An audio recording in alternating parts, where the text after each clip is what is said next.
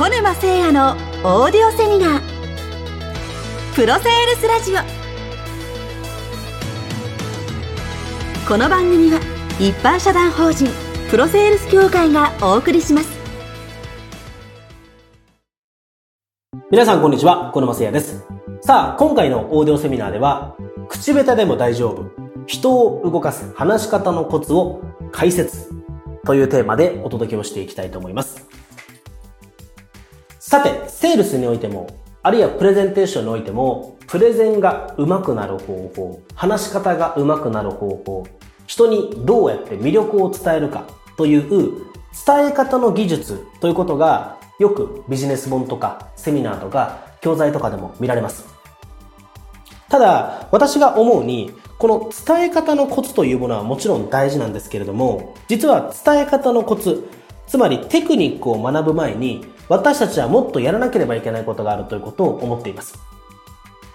まさに今回のテーマである人を動かす話し方の根底に関わってくることなんですけれども、一番大事なこと、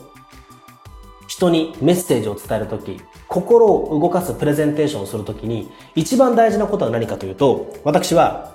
所有感というふうに言ってます。所有感ですね。物を所有するという所有感です。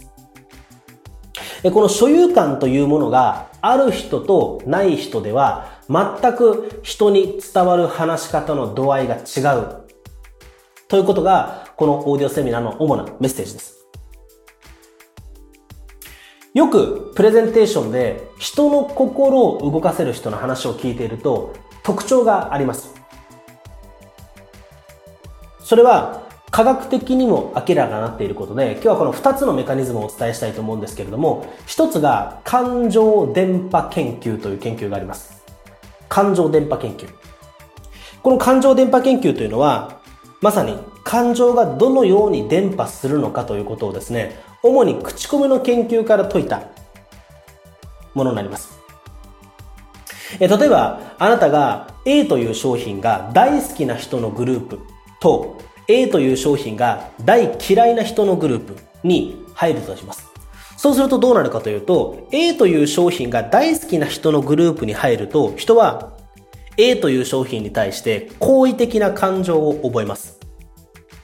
一方で、A という商品が大嫌いなグループに入ると、その人は A という商品が嫌いになるという傾向があります。例えば化粧品で、これが私は大好きですというグループに入ると、その化粧品に対して好意的な感情を抱くようになる。逆もまたしかりということですね。これがなぜかというと、まさに感情伝播という研究なんです。感情伝播、つまり人の感情というものは伝播してしまうということです。あなたが話す内容に対して自信がなかったりとか、どこか不安に思っていたり、心配に思っていたりすると、それがそのまま相手に伝わってしまうということです。ですから、所有感を持って相手にメッセージを伝えなければ、私たちは相手の心を動かすということはできないということです。一方、脳科学的な研究に目を向けてみると、ミラーニューロンという細胞が脳の中にはあると言われています。これはイタリアのパルマ大学というところで、お猿さんの実験から発見された考え方ですけれども、私たちの脳には共感細胞、場合によってはモノマネ細胞とも言われますけれども、人に共感してしまうというメカニズムがあるんです。これが脳の細胞として常に人間に備わっているということが、ここの一番の大きな発見なんですけれども、これがあるんですね。もともとはどういう実験だったかというと、お猿さんがいまして、餌を食べているお猿さんを見ているお猿さん、わかりますかね。例えば、じゃあバナナを食べているお猿さんがいたら、そのバナナを食べているお猿さんを見ているお猿さんが、実はバナナを食べているお猿さんが脳の中で反応を起こしているわけですね。快楽とか嬉しいとかですね、こういう反応を起こしているんですが、バナナを食べてないお猿さんも実は同じ反応をしていたという研究があります。脳が同じ反応をしていたんですね。つまり、我々はその人の嬉しい時の感情とか悲しい時の感情というものを共感する力が備わってるんですよ。いや、そんな当たり前のこと言われてもというふうに思うかもしれませんが、もらい泣きをしたり、例えばイライラする人と一緒にいるとなんかイライラしてしまったりとか、焦っている人の近くにいると焦ってしまったりとか、面接官で緊張している人の近くにいると緊張してしまったりとか、こういうのはミラーニューロンというものが実は大きく関わってきてます。この2つのメカニズム、感情伝播というメカニズムとミラーニューロンというメカニズムを考えると、つまり私たちの感情というものがお客様に伝わってしまうということです。これは実はとても恐ろしいことなんです。だからこそ逆に自分が伝えている商品、自分が伝えたいメッセージというものに所有感があればあるほど、人は感情伝播やミラーニューロンのメカニズムが作用して心を動かされるんです。逆もまたしかりです。ということで、ぜひこの所有感というものの大切さを今日はこのオーディオセミナーで実感していただきたいと思います。それでは次のテーマとしては、では所有感を高めるためにはどうすればいいのかということが、おそらく疑問として浮かんでくるのではないでしょうか。ここにも解決策がありますので、後半ではその解決策についてお伝えをしていきたいと思います。こちらも結論から申し上げると、所有感を高めるためには一体何をすればいいのかというと、ポイントは一つ。それが徹底的に言語化をすることです。言葉にすることなんです。この言語化を積み重ねていけば積み重ねていくほど、自分の中での所有感というものはどんどん高まっていきます。例えば私どものお客様の中には中小企業の経営者の方がいらっしゃいます。その中小企業の経営者の方というのは、よく第何期経営計画発表会といって、新しい期を迎えるときに社員や取引先を巻き込んで経営計画発表会というのをするときがあります。その時に社長が会社のビジョンや思い、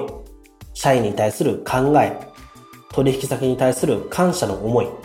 こういった言葉を口にします。その時に所有感を持って語っている人と所有感を持って語っていない人が明確に分かれるんですね。では所有感を持って語れる人は一体何をしているのか。シンプルです。徹底的に考え抜いて、何度も自分の頭の中を言語化して修正して、自分の中で所有感のある言葉に変えている。こういう作業を繰り返している人は、やはり心を動かされるんですね。一方で、どっかから借りてきた言葉とか、毎回同じことを言って、去年と全く進歩のない方とか、そういう方はやはり心に響きません。何が違いかというと、言語化ですよね。どれだけ自分と向き合って自分の頭の中を言語化して何度も修正を重ねていくか、こういう活動、地道な活動こそが実は大きな変化をもたらしているわけです。ですからぜひ自分の中での所有感を高めるためには、言語化を繰り返していただいて、その言語化というものをですね、徹底的に繰り返していくことで所有感が高まるということを認識していただきたいと思います。そしてその所有感を高める言語化をするときに、一つ参考となる材料があるので、参考までにお伝えしておきます。その参考となる材料というのが、ゴールデンサークルという考え方です。ゴールデンサークル、これ私が考えたものではなくて、サイモン・シネックというですね、TED に登壇している方が非常に有名な動画がありまして、ゴールデンサークルというもので検索すると出てきますので、ぜひ興味のある方はね、調べていただければと思うんですが、彼が言っている考え方が言語化するときのフレームワークとしては活用できます。そのフレームワークは何かというと、3つですね。3つの層から考えなさいということで、1つ目が Why、 なぜですね。そして2つ目が How、 どのように。そして3つ目が what、何をということですね。この3つの順番から徹底的に言語化を進めていきなさいということを説いている動画なんですが、一つ私もすごく当てはまるなと思うことがあったのでご紹介させていただきます。例えば why、 なぜというところですね。私も今こうして皆様にプロセールスとしての考え方やプロセールスとしてノウハウをお届けをしていますけれども、なぜこれをしているのか、なぜあなたがプロセールスということ、なぜ小沼誠也がプロセールスというこの事業に全力を注いでいるのかというと、私はミッションであるプロセールスの力で社会に活力をもたらしたい、ここが私のなぜに当たるわけです。では次 how、 どのようにそれをするのかということですね。それがプロセールスプラットフォームの構築です。プロセールスプラットフォームの構築、つまりプロセールス、私たちが輩出してきたプロセールスの方々が輝けるプラットフォームを作るんだと。そしてそこのプラットフォームには世の中に広めるべき価値ある商材というものをしっかりと担保して、そしてその価値ある商材をプロセールスの方々が広めていく、こういうプラットフォームを作りたい。それをやっていくことが How の部分に当たります。じゃあそのために何やってるんですかというと What ですね。何やってるんですかというと、例えばそれが私どもがやっているプロセールス養成講座という講座だったりとか、あるいは法人様に対してオンラインセールス研修を導入する支援をしているとか、こういったことをしているわけですね。よりチャンクが低い、つまり具体性が高いような内容になってくると思うんですが、これが What に当たる部分です。このように考えていくと Why、How、What という順番に、なぜ、どのように、何をということで言語化をしていくと、比較的自分の考えが整理されて、自分の中での言語化するときの一つのマイルストーンになると思います。なのでゴールデンサークル、興味のある人は調べていただいて、この観点で言語化を進めていくととてもいいんじゃないかなと思っています。ただポイントは、私も最初からこのプロセールスの力で社会に活力をもたらすといったような言語化ができていたわけではありません。やはり自分で思考を繰り返し重ねていくことで、その思考の中からなんとかそのおぼろげながら形が見えてくるといった感覚なんです。ということはやはり甘くないということですね。人に伝わるメッセージを作り上げるには、人の心に響くメッセージを作り上げるには、なかなか一朝一夕でできることでなくて、自分のたゆまぬ努力と日々の鍛錬と、そしてまた言語化をするということは非常に苦しい作業です。なかなか自分の言葉とか自分の本当の心の底にある思いというのを言葉にすることはそんなに簡単なことではありません。それでも徹底的に言語化を繰り返していくからこそ、きっと所有感のあるメッセージが生まれて、その所有感のあるメッセージが人の心を動かすということになると私は思っていますので、ぜひ今回のオーディオセミナーを聞いていただいているあなたも、ご紹介したようなゴールデンサークルの考え方を使いながら、あなたの思いやあなたのプレゼンの内容というものをどんどん所有感を高めて、そのために言語化をしてほしいというふうに思います。ということで今回のオーディオセミナーは、口下手でも大丈夫、人を動かす話し方のコツを解説ということでお届けをしました。ぜひ参考にしてみてください。今週もご清聴ありがとうございました。本日の番組はいかがでしたか？プロセールスラジオでは質問を受け付けております。プロセールス協会で検索し、公式ホームページにアクセス。